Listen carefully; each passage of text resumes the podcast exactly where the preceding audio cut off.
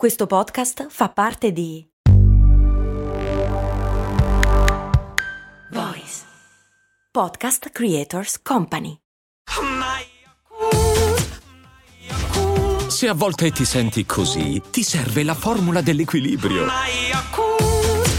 Yakult Balance, 20 miliardi di probiotici LCS più la vitamina D per ossa e muscoli. Ok, me l'avete chiesto in tanti, provo a rispondere, ma che cacchio è No Nut November?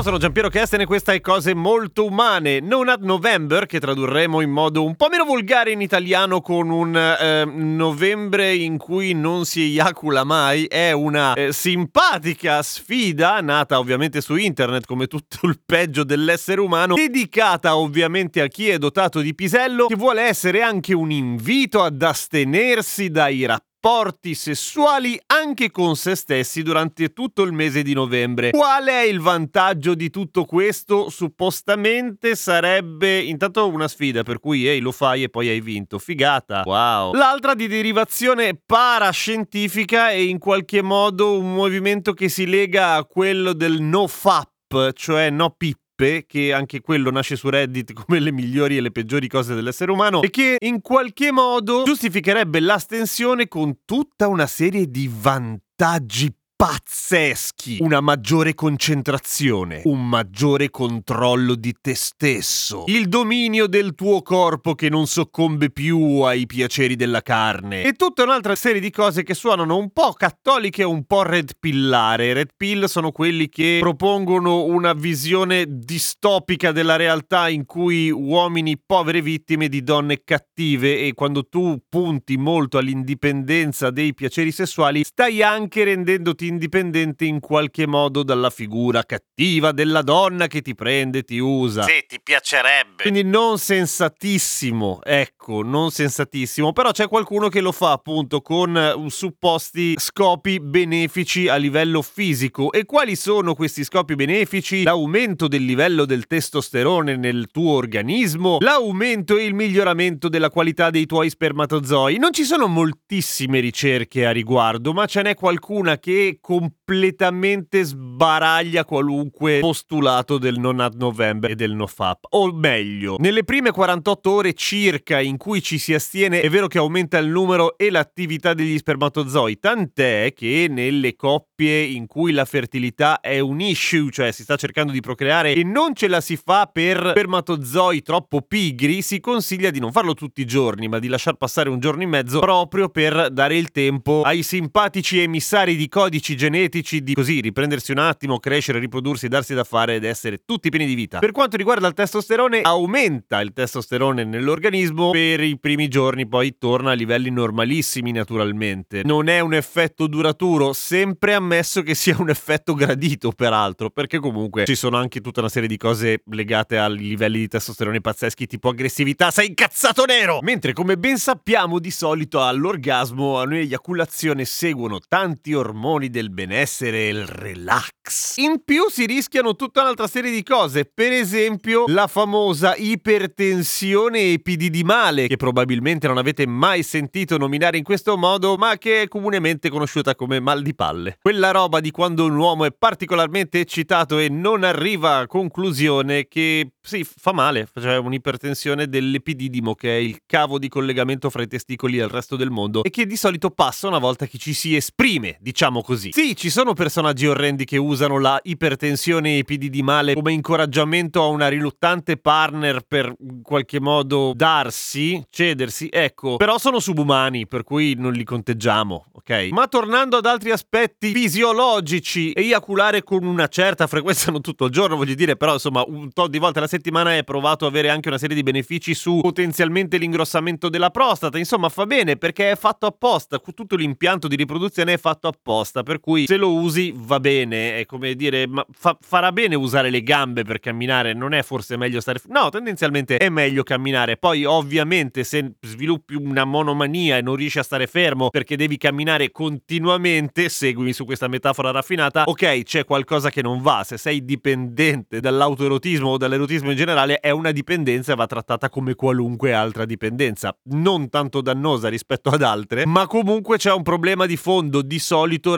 radicato da un punto di vista psicologico più che fisiologico, ok? Così come c'era del vero in certe declinazioni del movimento NoFap, cioè quello di no pippe, che no pippe in assoluto ha appunto qualcosa di cattolico e o comunque religioso e non particolarmente sano a occhio, ma in alcuni casi si trattava di persone che si cimentavano nella lotta alla loro dipendenza dalla pornografia e questo tutto sommato ci sta perché non perché sia una cosa sbagliata moralmente, ma questo sì è provato ci sono una serie di ricerche, l'eccesso di fruizione di materiale pornografico non fa tanto bene, nel senso e, anche qua più a livello psicologico che altro, nel senso che inizia a legare le proprie aspettative in ambito erotico a un mondo di solito di grandissima finzione, per cui una certa insoddisfazione intrinseca da quella che è poi la vita sessuale reale e ancora più brutto una desensibilizzazione a quelli che sono gli stimoli erotici veri delle persone in carne ed ossa, perché ti abitui a certi standard che peraltro sono finti nella maggior parte dei casi, per cui quello è un po' un casino. Ma non c'entra con Non Ad November che rimane comunque una grandissima cazzata. A riprova del fatto che non ha poi tutto questo fondamento e soprattutto che non spinge tanto sui benefici fisiologici, segue a Non Ad November, giuro, il movimento Destroy Dick December,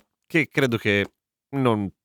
meriti un approfondimento ulteriore. A domani con cose molto umane!